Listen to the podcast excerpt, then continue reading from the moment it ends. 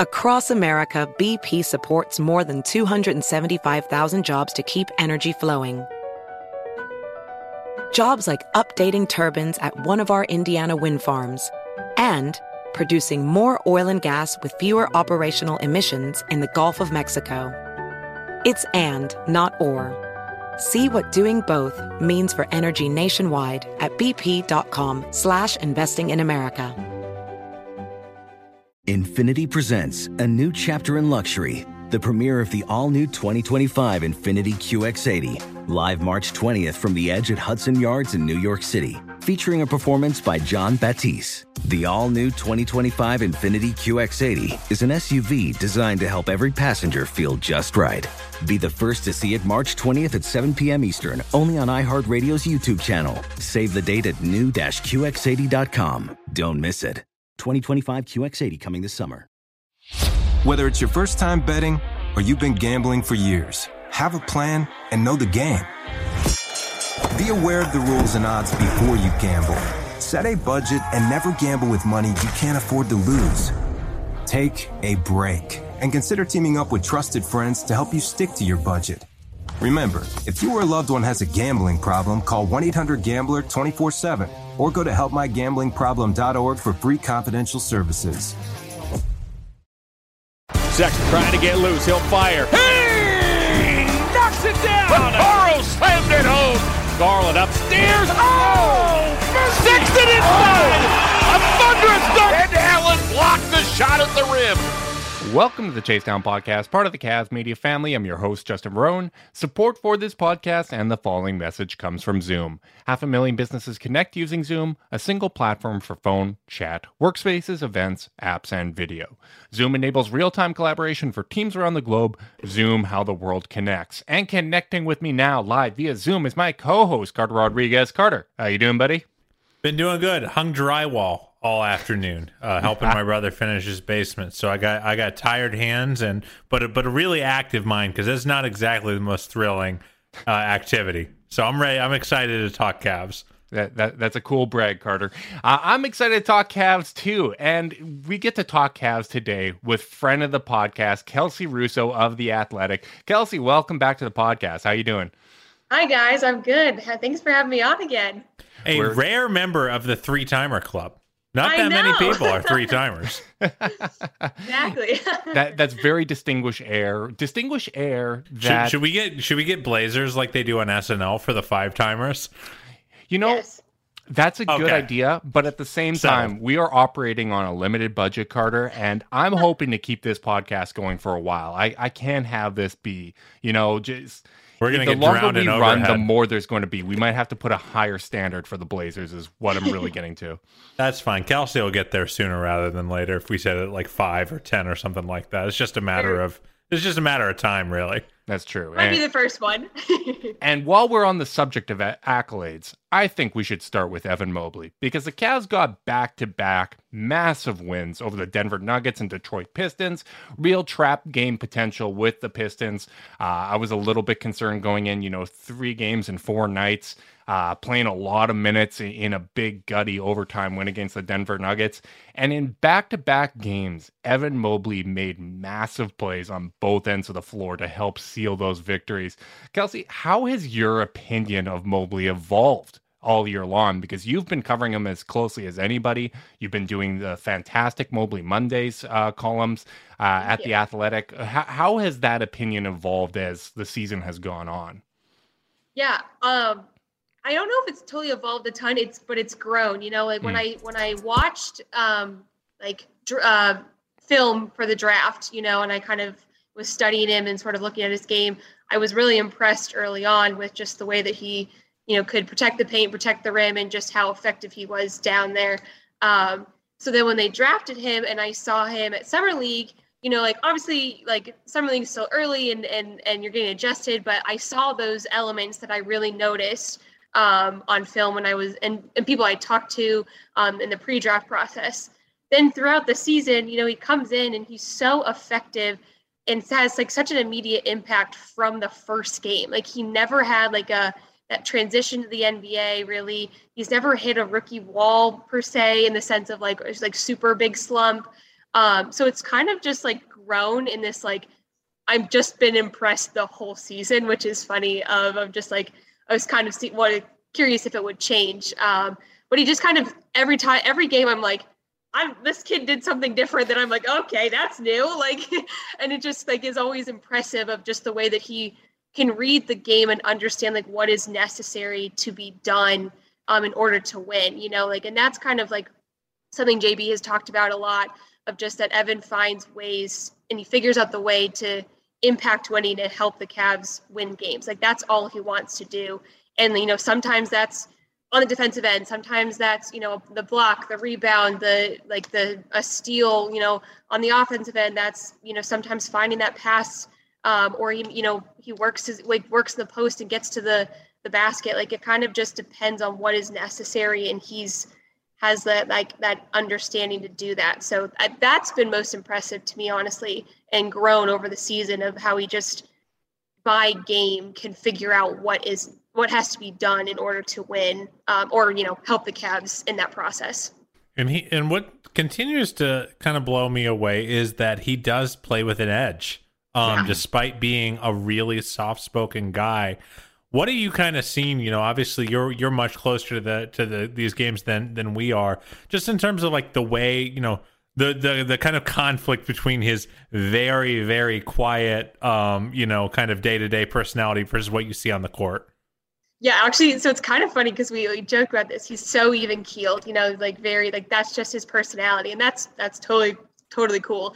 But on the court and like when he gets called for fouls, like that's when you see him like throws his hands up or he like talks a little bit. And I'm like, oh, there it is. Like that's a little bit of, you know, a little bit there. Um, but I think a lot of it, like, you know, it's it's more so just kind of like the the emotions of the game, really. But um, even so on the court though, like he he holds that even keeled nature of like just how he plays. Like doesn't really get sped up very often. Like he he just plays with this like I Kate keeps saying Maturity, it, but like, he, I guess. Yeah, like exactly. Yeah. He understands like how to stay like very calm and collected throughout the game. Like no matter, you know, if they're winning and they have a huge lead, if they're down, you know, 15 points, whatever, like he just kind of plays the same with the same manner. And I think that's that's really been interesting to see. It's almost similar to to Jokic because that that was one thing when I, I was watching the Nuggets. Like it is incredible how good that guy is. Like every single trip down the floor, it feels like he's making the right decision. Like, and if it, you it, didn't know it, just listen to Austin Carr and Brad Daugherty. Oh my God, they they, they were just they gushing. were fawning. they they were gushing all over Jokic, just making the right decision every time. And w- the assertiveness from Mobley is what really surprises me. Like I, I was so high on him, but then to have that moment against the Nuggets where Boogie Cousins puts his shoulder into him, gets the and one, starts talking to him, ta- telling him that he's too small. Next trip down the court, Mobley just kind of rips it right by him, dunks on him, and is talking right back. And that kind of like awoke him, right? That that was the the start of the Cavs comeback run, and to get like it's those glimpses that excite me so much because as he gains more confidence, as he gains more strength, as he kind of hones his skills and develops further, you want to see okay, what are those paths? Where where is he going to transition as an offensive player? And I'd love to get your thoughts on kind of where you see him growing. Uh, maybe it's been indicated to you by the team, or where you see that offensive evolution coming for Evan Mobley. Yeah, I think um, a lot of we've honestly kind of seen a little bit of like that increase in his um, like uh, taking those mid-range jumpers, you know, kind of there. And then honestly, too, like something I talked to um, assistant coach Greg Buckner back like in the beginning of the season was his three-point shooting um, because because like he was such a high pick, they think that it's something that they can develop, you know, and, and it it's going to take some time, but they think that he has the ability and has the range to take those shots, especially at the four, you know, that he's playing there mm-hmm. more now when Jarrett's healthy. Um, so that's been something that's like kind of just to to to increase his you know shot selection really and and be able to shoot those those threes. Um obviously you know we've seen them a couple times and so you know a couple of them gone in a couple of them have not gone in you know so it's sort of not like, been not been so many going in lately. Yeah exactly yeah which is like that's fine but i think it's i think some of it now too is like just being comfortable taking them in game you know like seeing seeing that that's the shot that's available and having the confidence to take it Um, I think that's something that like over time is going to grow. You know, like I didn't think it was something that was going to be uh, this season, but you know, maybe maybe next year, maybe his third year, etc. Um, and I think like I also think I noticed, you know, recently like honestly some more post ups, and I don't know if that's really more so because like Jarrett's been you know been out, but I feel like he's like done really well of like posting up and then like that like turnaround like hook shot or just like getting into the basket. Like he's just really been good at figuring out those those like spin moves and he like gets you know gets to the rim. So um, I think it's just kind of really finding those places on the floor um, in the different positions. You know, so when he's at the four, how he kind of him when him and Jarrett are out there versus you know when he's at the five and it's just him. Like what kind of changes um, to find that offensive like the, just find his spots on the floor, if that makes sense. it totally does. And you know what's interesting about him is I feel like normally with big men that are flashing, you know, one particular skill set, like us as the basketball, you know, commentators tend to like push them into doing the one thing. You know, with AD, mm-hmm. it's always, hey, you need to roll hard and finish. Like so, stop all the all the turnaround, all the mid rangers, and like it's funny with Evan. I just think he has room to grow literally everywhere. Um, I think he he has so much room to grow as a screener and a hard roller, like because frankly he doesn't make contact on most of his screens still. Um, yeah. his, his face up game, like he's he's still working on that jumper, and you can kind of mm-hmm. see the mechanics in, in in play both in mid range and from three. His post game is developing rapidly, whether he's being guarded by bigger, slower guys like Boogie or Jokic, or you know being guarded by smaller forwards at the four. And I just feel like he can get 20% better at all of it. and like that's ridiculous because he's already a pretty useful offensive player. Way to pick a side, Carter. Way, way, way to pick a side. I'm picking the side that he's going to get better at all of it. That's I, I my de- side. I definitely agree. And, and listening to uh, Kelsey, what you were saying about how they want to see the three point shot uh, evolve and all that. Like to me, the the growth and, the area for growth really seems to be the face up game because mm-hmm. if he adds all these different elements as he's kind of facing up to the basket, if he's a threat to shoot, if he's a threat to get by you, we know he has great vision as a passer. Like I, I just feel it unlocks so much. And I'm excited to see, like, with Jarrett Allen getting back in, in the mix, uh, he's going to have time both at the four and the five. Uh, I, I, think this experience, really being assertive um, and, and, attacking guys, he's going to be able to do that on smaller fours. He, he's going to uh, kind of learn from the experience playing at the five and, and, be aggressive in those spots. I'm I'm interested to see how that evolution continues as this team gets healthier. Hundred percent. Yeah, I totally agree. And I think, I mean, I think, you know, these minutes at the five really are all, it's all just a positive, you know, in his growth of, of being able to see guys that are, are bigger, the physicality aspect. Um, that's just going to help him grow like this year, next year, and just kind of like through his, uh, you know, through his career. I do think I, I feel like I also learned a little bit of something, which is very rare for me to learn anything. But I do think I, I, I learned something during this stretch, which is he still is much better defensively at the four. Uh, mm-hmm. And it's not, and sure, you can point to the obvious stuff, like, you know, uh, Zizic just kind of uh, not uh, not Zizic. Cavalier alert. Um, gosh, who's the big Clipper center? Zubac. I'm blanking us. Zubac. Sorry. Yeah. Um, uh, putting him in the basket on a few plays. Um, but it's also like you can tell he'd really much rather play free safety yeah. than than be the kind of guy who has to hang around the rim and snuff out every individual action, like in the you know in the form of a Rudy Gobert. You almost he almost likes the ability to freelance a little bit, and we saw JB do that down the stretch uh, against both Denver and Philly, where they had uh, Markkanen guarding mm-hmm. um, Embiid and Markkanen guarding Jokic, which Thanks, Lowry. God, yeah. thanks for your thanks for your effort. I know you had to chase around LeBron James mo- earlier in the year, but here's here's Jokic and Embiid. Poor guy can't buy a good matchup. right. But like, I feel like that was JB kind of acknowledging, like, hey, we actually still want you to play the four on defense, even if Jarrett isn't out there. Did did did JB talk at all about that? About the decision to put Lowry on those big guys down the stretch? Um, not a ton. Um, some of it obviously was like based on matchups um, and just kind of just what they saw, like um, what they yeah what they saw out there and kind of going into games, but nothing like specifically. Just kind of seeing that Lowry obviously has that potential to play at the five and can sort of take that some of that burden, I guess, off of Evan to always, you know, in this stretch, always be at the five and and kind of taking taking on those bigger guys. So I think more so some of it was to sort of just kind of help balance it out a little bit more so than than anything. Yeah, Sure. Which makes a lot of sense. Like that's Yeah. It's why the Warriors didn't play all the time with Draymond at, at the five, right? Like I, I just really I love what Mobley can do at the four, and I, I think like anything, there's a mix of staggering them to uh, both together and, and apart. Like there's different things that he's going to be able to do, and when you have two bigs that are so unique, that they're so mobile, we've seen Jarrett Allen switch on to Damian Lillard and and get a game winning stop in those situations, and we've seen Mobley uh, lock up Trae Young and, and all these guards like there's just so much versatility on the defensive end of the floor, especially when you also have someone like Isaac Okoro that it's exciting. Like the Yeah. the the play where Mobley scored uh, in the last two minutes against Detroit and then ripped the ball from Jerami Grant in transition against Detroit. Like that that's the type of stuff that gets me so excited. And I, I wonder if you've had this issue because I had this issue with LeBron where I felt it was so difficult to do analysis because like any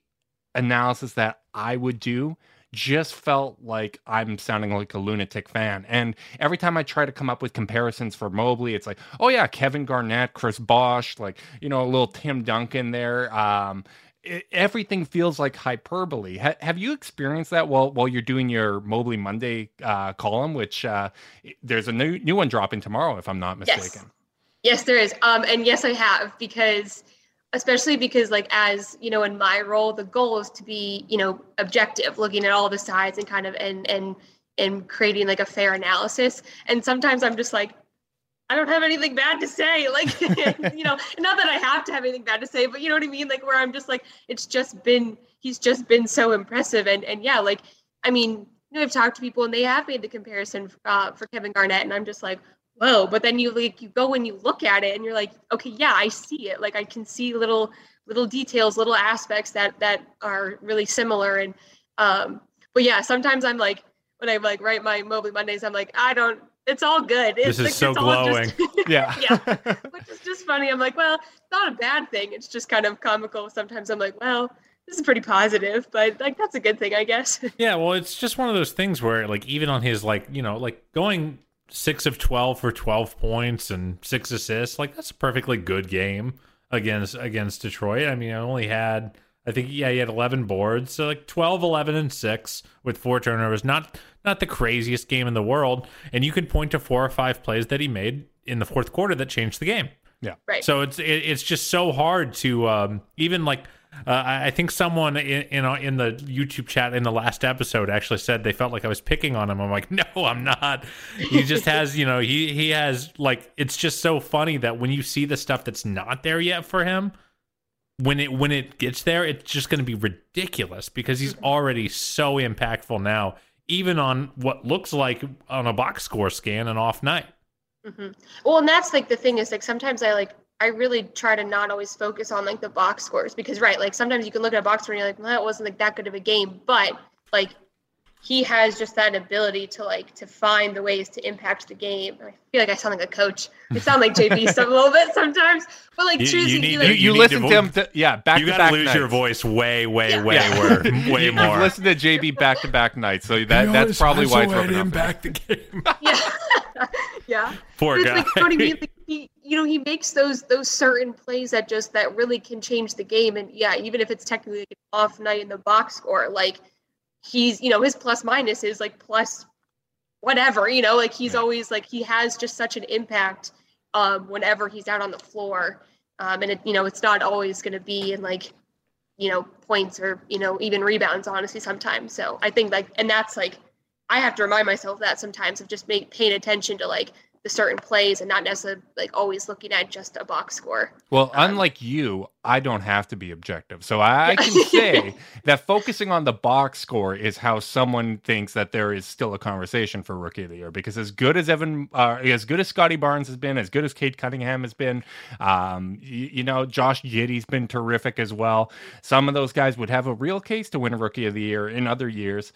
But the fact that the the box score stats between Scottie and Mobley are so similar doesn't take into account that he's probably going to make an all defensive team or just miss the cut. Like he is not just good at defense for rookie. He is legitimately good and it's just been so incredible to see a team this young kind of make their signature and their identity be the defensive end of the floor. Like it, what Isaac Okoro can do, what Jarrett Allen can do, Evan Mobley, and then even guys like Lamar Stevens is still 24 years old and, and he's going out there making an impact. Dean Wade makes an impact. It's just I, I, I guess the, the credit has to go to the coaching staff, but also just you know the the scouting and, and uh, mm-hmm. just the the player evaluation to to bring in guys that are this ready this early on has really stood out to me.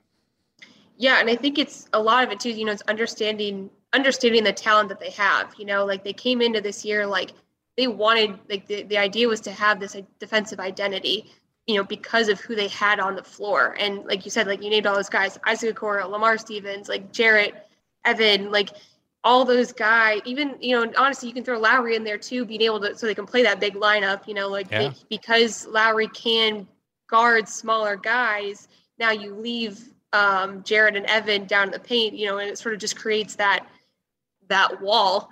Um, but yeah, but like it's an understanding of like who they have on the roster, and then like okay, so we have these guys that are really like that are talented defensively. We can be a defensive identity.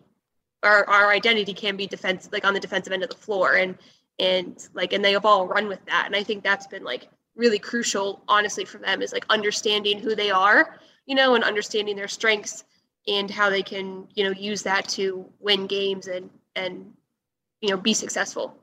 One of one of the linchpins for that uh for that identity is isaac. Mm-hmm. and you know it's always kind of been kind of at the expense of the offense of the spacing. And he's kind of been on an uptick uptick like lately. He's shooting Justin, what was it? Forty percent from three in the last thirty-five games. Thirty-six games, yeah. Thirty-six games. He's up over forty percent. Obviously, on very low volume. What have you kind of seen in Isaac's game lately? Because he is all of a sudden, you know, l- much less of a liability, and that's kind of a game changer for him as a player.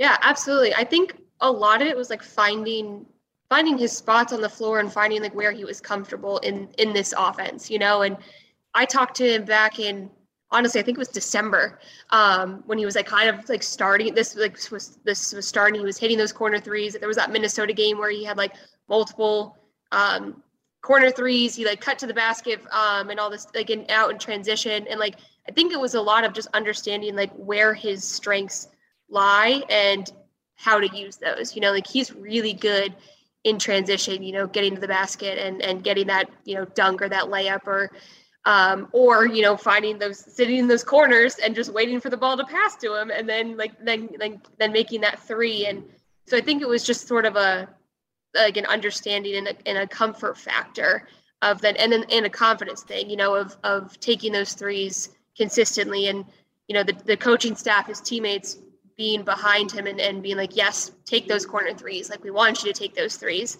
Um, and you know, it's kind of it's just sort of built up over time. But I I started noticing it like a little bit back back in December, and it's it's you know it's kind of ebbed and flowed, obviously, but but not like you said those last 36 games is like really he's really ticked up, and I think that's really crucial because yeah, like I mean when you know when he got drafted, um we always we talked so much about his defense and like that's who he is and that's what he prides himself in like he's a defensive minded guy and that's what they needed.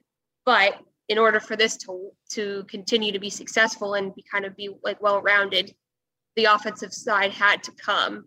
And like yes he wasn't going to be like didn't have to be like a 25 plus you know point guy a night kind of thing but he had to be able to in his spots um score, you know, and in whatever way was necessary, whether that was cutting to the basket, whether that's those corner threes, et cetera, getting out in transition, um, those kind of ways, and just sort of feeling comfortable to be able to do so.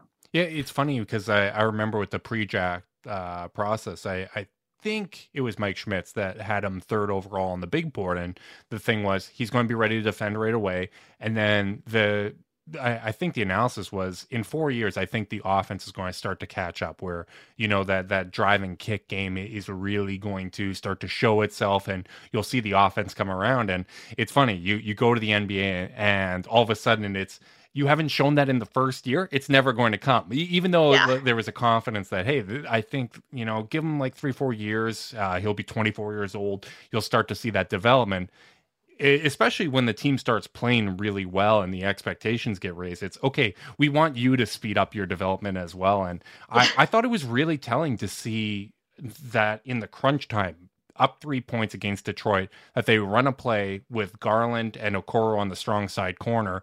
And as soon as that helps sags off of Okoro, Garland passes to Okoro. He takes and makes that three. Like that mm-hmm. is a level of confidence that Okoro is able to execute. He's going to make the right decision, and we have confidence that he can go out there and knock down that shot. And um, I mean, wh- whether or not that shot goes in, I, I, think that kind of vote of confidence, the empowerment of Isaac Okoro offensively, like that's the type of stuff you want to see that bodes well looking forward. That hey, maybe this evolution can come, which I mean, let's be honest. If Isaac Okoro's offensive game comes along, given what he already brings to the table on defensive end of the floor, it's going to get scary with the Cavs. Like he, just, he doesn't even have to be a a good offensive player. Like that's the thing solid, that's crazy. He just has to be, be solid. Yeah. And, and Kelsey, you mentioned like him finding his spots, and it's become very clear what his spots are. Uh, right. and where he's allowed to attack and be be you know aggressive. It's uh, off of uh, defensive rebounds uh, and pushing in transition. He's really the only Cavs player other than Cedi who plays fast. There's a reason yeah. this team is 30th in the league in pace. Um, he is really one of the few people who uh, he is empowered to try to draw fouls in those spots. He's also one of the only Cavs who is making their free throws at a consistent rate right now. If it's not yeah. Darius or Kevin, who by the way biffed two straight. Oh my! Uh, in the fourth quarter, I couldn't believe it. I um, know. Yeah. Unbelievable! Right after but, a Kevalanche too, right? That, that I know. Brutal. He, he, he couldn't have been hotter. But back to Isaac. So it's transition. It's it's attacking hard closeouts, and it's the right corner three. I think like eighty percent of his threes now come from the right corner. Like I remember rookie year Isaac, he was kind of taking threes all all around the arc. Uh, mm-hmm. You know, some above the break, some on the wings, some in the left corner. You look at that shot chart; it's right corner, and that's really where he's getting most comfortable. And I wonder if that was a kind of a decision the Cavs coaching staff made. Like, hey, we don't really need you to be 40% from everywhere, but if you could be 40% from one spot, we are cooking with gas here, buddy.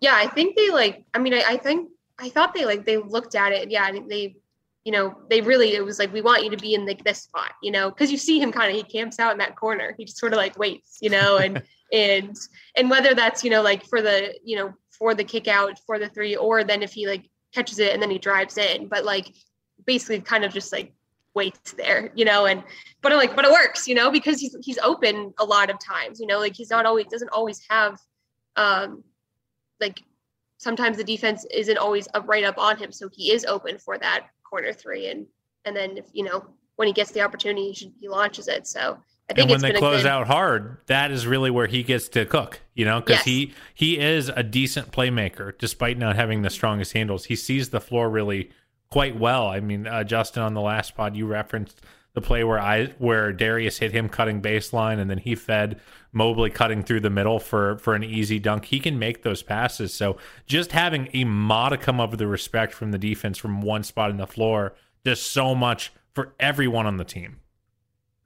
Yeah, yeah, it really does. And, and I, I, feel like he's getting a better sense of when to cut as well. Like there's a mm-hmm. play where Garland screened for Mobley and Mobley drove, kicked it to Okoro, who drove and then kicked it to Garland. Like uh, that's the, the type of evolution that really excites me. And I, I mean, we were talking on the last podcast before these two wins where we felt that the teams kind of, you know, the signs are there that they might be breaking out of the slump, that they might be able to get some wins. And I, I still feel like there's improvement that needs to happen. I, I don't think Garland or LeVert are particularly shooting great, although Darius was a lot better against Denver. Um, but it, it, still feels like, hey, the, the, even though they're they're playing better, there's still another level that they can get to, and we're we need to see a little bit more of that internal improvement. And one of those guys that seems to have uh, kind of taken a step forward is Cedi Osman after his return to the rotation. And I, I love this analogy. Uh, our, our buddy Billy in the Discord said that Cedi is like a, an old clock. Sometimes it just needs a little bit of a reset because the longer it goes without one, the more off it becomes. And I, I thought that that was a real fitting analogy. Can you provide some insight to kind of this? this reset or this message that JB sent to Cedi to kind of reawaken how effective he can be? Yeah, I think so. After actually the game, yeah, the Pistons game yesterday, mm-hmm. um, you know, JB said like he and he and Cedi had had a conversation, but a lot of it was just kind of the reminder of like what, uh, like what Cedi does bring to the team, and like that's where they want him to like to thrive, you know, and so and so sort of just kind of that reminder of like, yes, obviously to play those two games, but like that's it's not like you still you're, you're mean still part of to the this team, team. yeah. Exactly. Yeah. Like you, you still mean a lot to this team. You bring a lot. And then like, you know, to be able to go out and do what he did, you know, with 16 points and, and it was, uh, there was like that, that he had a three. There was that one where he like that, like that, uh, Oh, like they, they were all crucial baskets. He Yeah, had that little yeah. runner in the lane. Like yes. he made a legitimate impact, and he's been kind of one of those very uh, X factor variables for the Cavs all Mhm. season. Where out of the role guys, I don't think there's anyone else that can get as hot as Cedi Osman. There's there's not a lot of the role players that can provide that supplemental playmaking. Like as good as Lamar's been and Dean's been, like Cedi or even Dylan, like. Mhm. Cedi is the one that kind of brings that three and D plus playmaking, some version of that, and to to see him come out and, and respond this way, I, I thought was super super encouraging. Absolutely, yeah, and I and I think and and it seemed the way from how he was talking last night. You know, same thing. Like he felt like it was a solid, like felt really good about what he was able to give, and just kind of that reminder of like, okay, yes, in this role, this is what I can give, and and in these, you know, in these minutes, like this is how I have to play. And so, um, I last night was very encouraging. I think, um, I think especially because, you know, that stretch in the Clippers game like wasn't, you know, his best stretch, and so like I think he played was it like eight or ten minutes or something? Yeah. and like it just it was kind of it was a little chaotic. It was it was a little all over the place. And so for him to like sort of be able to play very consistently last night i think was a really good thing of just to bounce back from that and be like okay yes this is what i bring to the team and this is how i do so um, at a more even level. Yeah, and you know, Justin and I have talked a lot the last couple of weeks, especially as the team's been down players, about how the Cavs need to find players who can inject some variance into their offense. And you know, Cedi is like a little too much variance, buddy. Uh, yeah you know, like he he he is he runs hotter than just uh than just about every other Cavs role player, and he runs colder than just about every other Cavs role player. But like, you know, uh, uh, in the playoffs and uh, against good teams, you need someone who can go on a little personal 7-0 run. Um, and and I feel like Cedi provides that. I thought his off ball um action was really really good. Uh, in that game, he, you know, he got the layup cutting around Kevin Love on a dribble handoff. I thought he attacked really well in transition. I just thought he showed kind of why he's why he's an NBA talent. You know, um, I think sometimes when Cedi's at his worst, and you look at a guy like a Dylan Windler who is a lot more of a conventional role player in a lot of ways. You know, he doesn't doesn't make a ton of mistakes, uh, cuts hard, defends hard. You know, and and is much steadier. But you kind of really saw Cedi's talent level shine through in those minutes because legitimately he's a very talented wing. It's just the mental stuff that gets in the way sometimes for him. yeah 100% agree yeah absolutely And, and it's it is helpful though to have other guys that can step up and kind of be those guys that JB can turn to when he does feel like he needs to send a message, right? Like it's great that Lamar Stevens is able to go out and contribute in the ways that he has. Like my opinion of Stevens is starting to evolve as well, where I've been someone that uh, appreciated him, and it's like, okay, it's nice that we can kind of count on Lamar. Um, anytime you put him into the lineup, he's ready. Uh, he's bringing that energy. He's always engaged on the bench. Like I love that kind of stuff from a role player.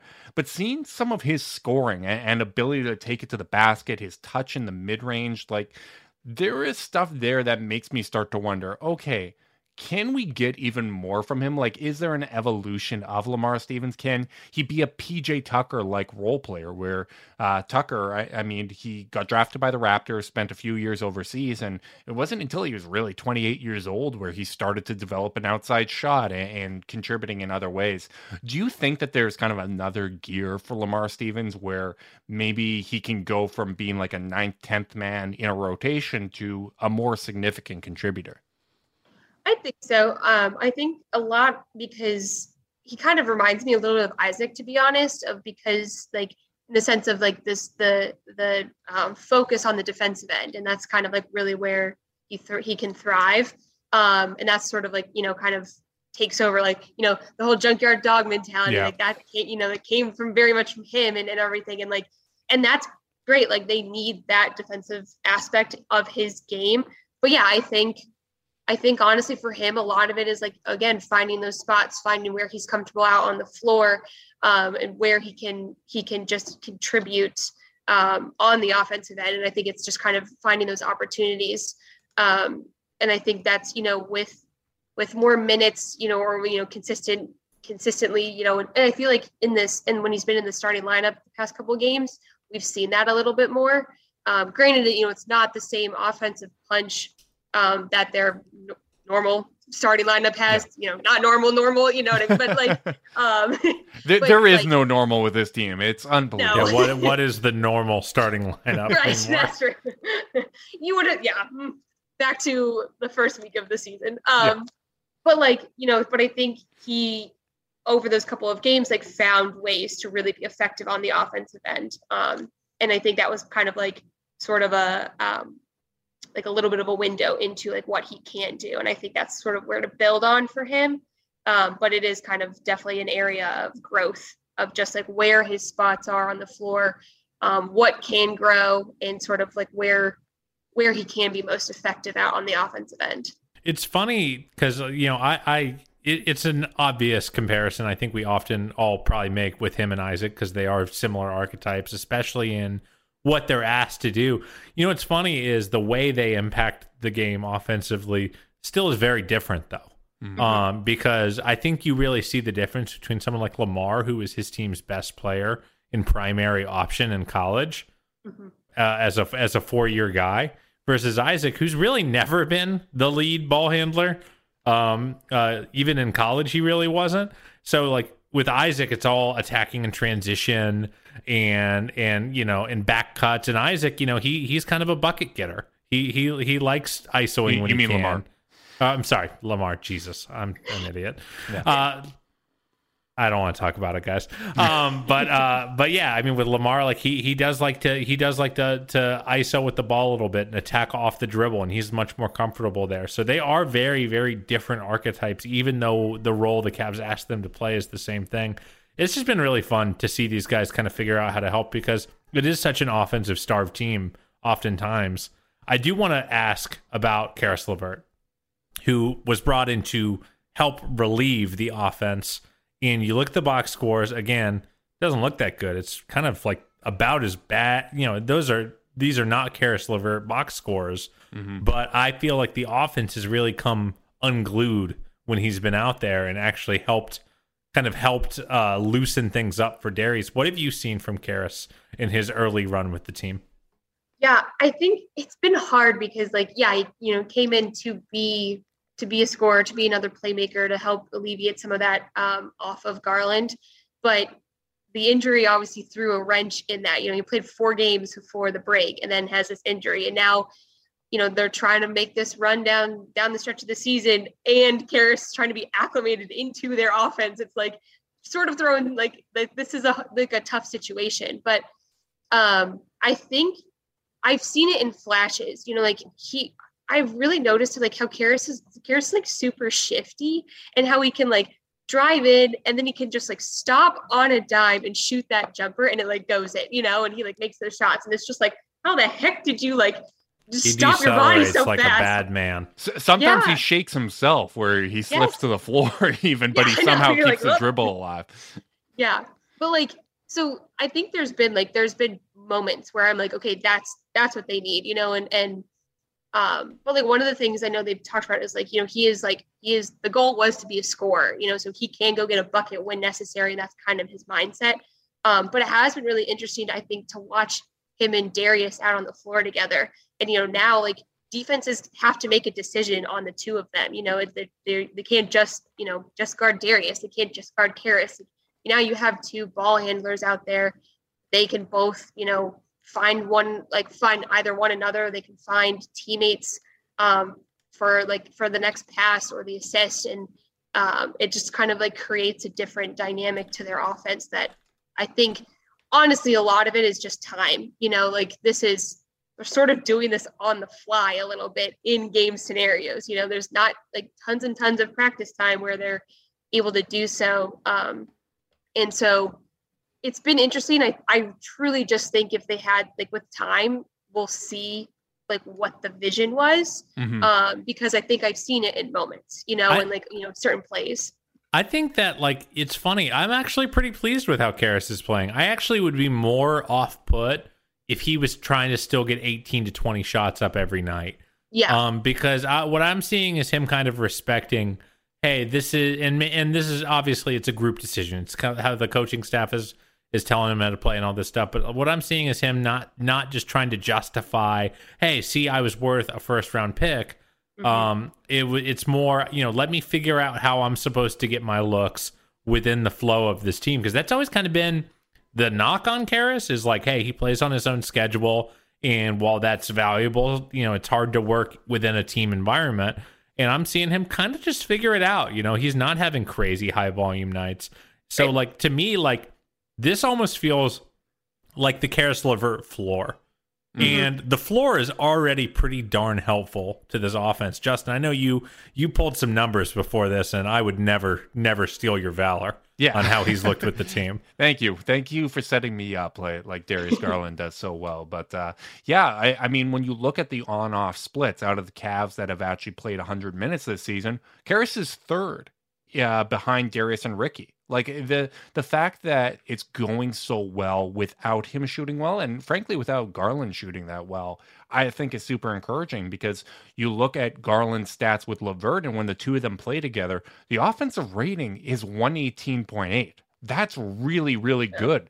Garland's true shooting percentage with LeVert is 64%. And that's in a stretch where he's really been shouldering a significant load without Jarrett Allen. Like, I, I think the the fact that he's already contributing and making a difference on the defensive end of the floor and getting that offensive rebound against the Nuggets, like that's the mm. type of stuff in the gaps that people were always frustrated with LeVert. He's not contributing in those other ways. And for me that's that's a really really positive sign but i also at the same time understand some of the frustration because it probably does feel like to, to people watching that he's still leaving stuff on the table when he's missing these shots or, or missing free throws and, and things like that. So it, it's exciting, but I, I, think time is going to be the Cavs' biggest enemy coming down the stretch because you got to get LeVert acclimated in a short period of time with not a lot of practices. You're going to have to do the same thing with Jarrett Allen. Dean Wade's out, out of the lineup and uh, probably will, will return and need to get some time. Like there's a lot of guys that a lot of changes still ahead of them with only like 10, 11 games left of the season.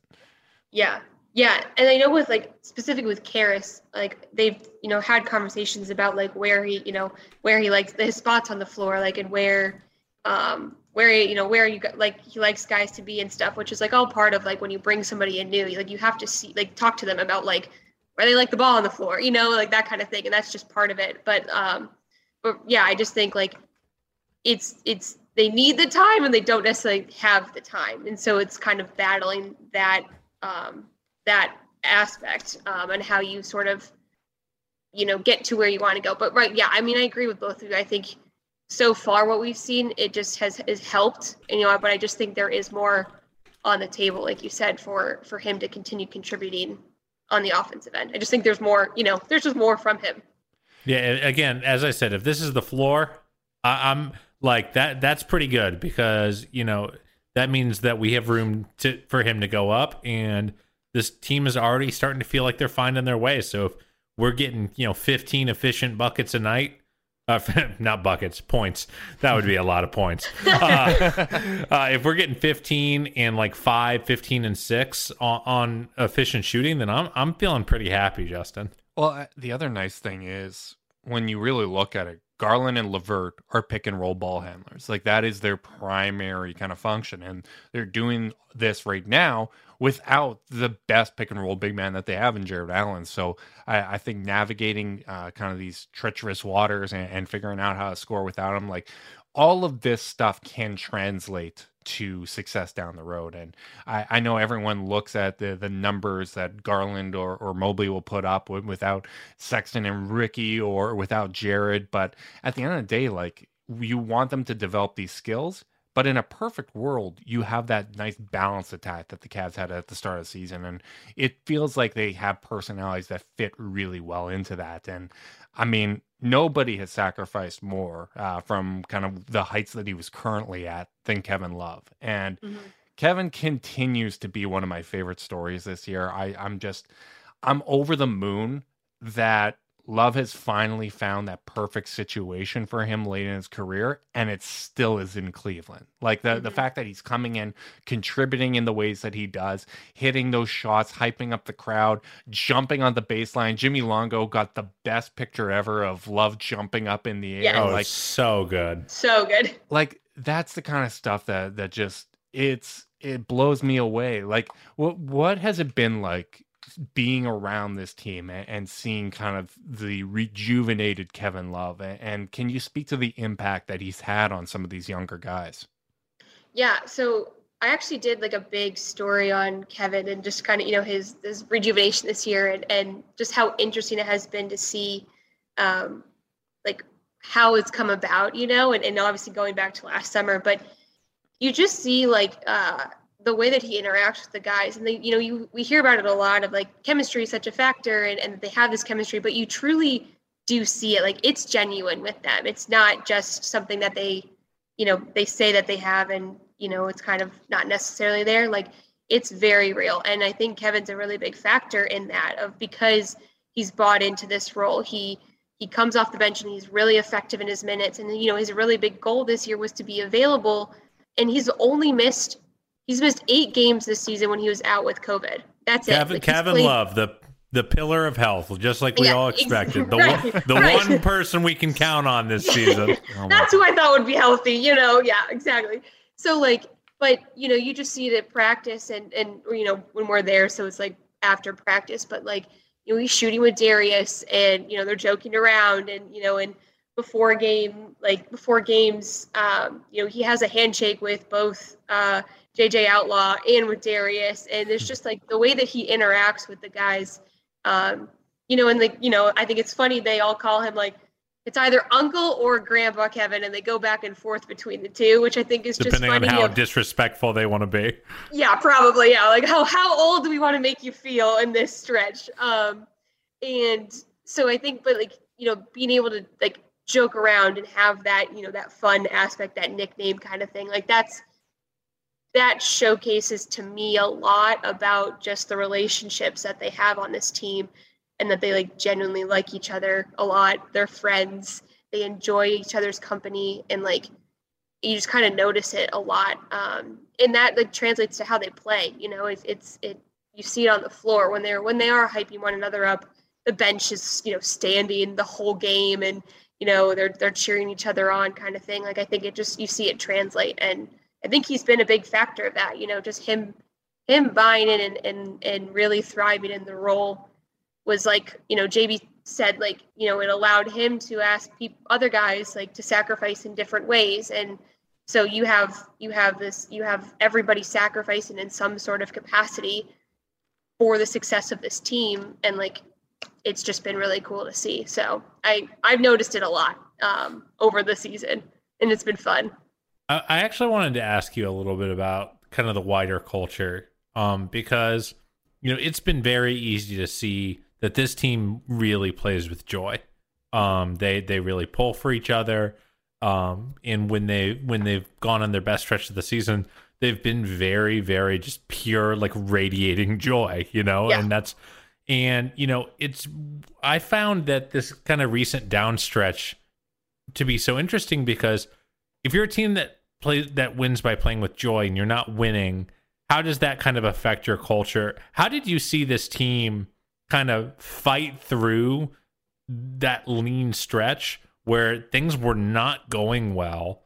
Um, and still kind of how did you find that they kind of maintained their larger chemistry they built over the year?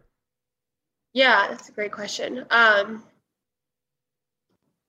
I think a lot of it was like still like it was the belief that they had in one another. Like, yes, they were struggling, you know, but like, but that belief didn't really waver. You know, again, it wasn't like guys weren't like, you know, there wasn't like they weren't yelling at each other. You know, it wasn't like it was the kind of like all this all of a sudden they turned on one another. It was like, okay, we're going through this rough stretch. Like, how do we do this together?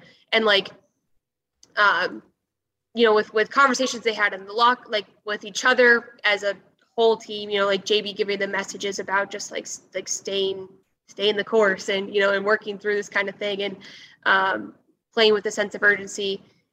They all, I think, a lot of it is because like they they want they don't want to disappoint one another, and like I think part of that like that really translates to like even in these like when they're struggling like they want to f- do it together and like so they don't want to disappoint one another so they're fighting for one another and like i think that was kind of like how they battled that a lot because that has been the mentality the whole year of like of of doing it together and i think i think it's one of their five words that's in the um in the gym um is together or Mhm. something similar to that um I, I think it's on the chain as well. Yes, yeah. And so, you know, so like so really taking to that mentality of like this we do this together. Um win, lose, rough stretch, great run, you know, kind of thing of like it is we are we are in this together is I think how they battled through it. And like yeah, obviously it was difficult and like I'm sure there was frustration of like because because they had been playing so well and you're like what the heck? Like what happened? You know but like but being able to really turn back to that turn back to those like the, their five core values like that sort of helps them through that stretch and not splinter Yeah, I, I think it's really the the truest example that we have that there has been a culture shift with this team because I mean, winning cures everything. And if you're losing, no matter how good your culture is, you're still going to have fractures, you're still going to have issues. But seeing that when they go down 12 uh, against the Detroit Pistons or down 14 against the Nuggets, that there is an infighting starting, that they actually go out there and they they still fight, they compete, and, and they come back, and and the just the sheer number of comebacks that they've had this season, I think, kind of speaks to what you're showing. I mean, if I fumble over my words one time, Carter is messaging me on the side, just That doesn't sound like me.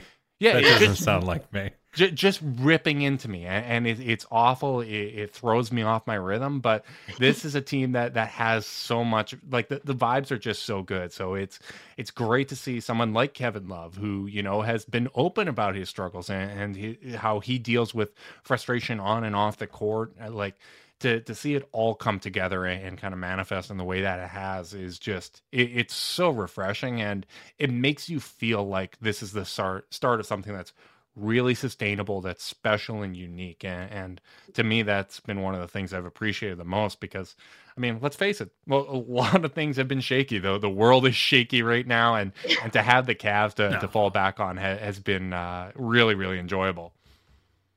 Definitely. Yeah.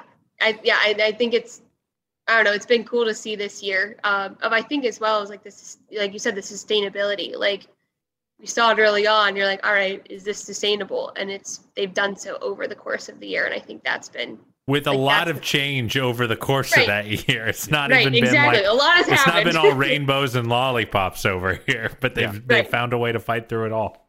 right exactly peaks and valleys and they keep coming up on top. Well thank you so much kelsey for joining us. Uh, we really do appreciate it we appreciate your coverage as well. Uh, the, the work that you guys do on the beat makes our job a whole lot easier because we get to uh, you know add context and, and talk about all the good reporting and you guys do the hard work. So uh, we, we really really appreciate uh, everything that you do and, and your time coming on the podcast here. Of course.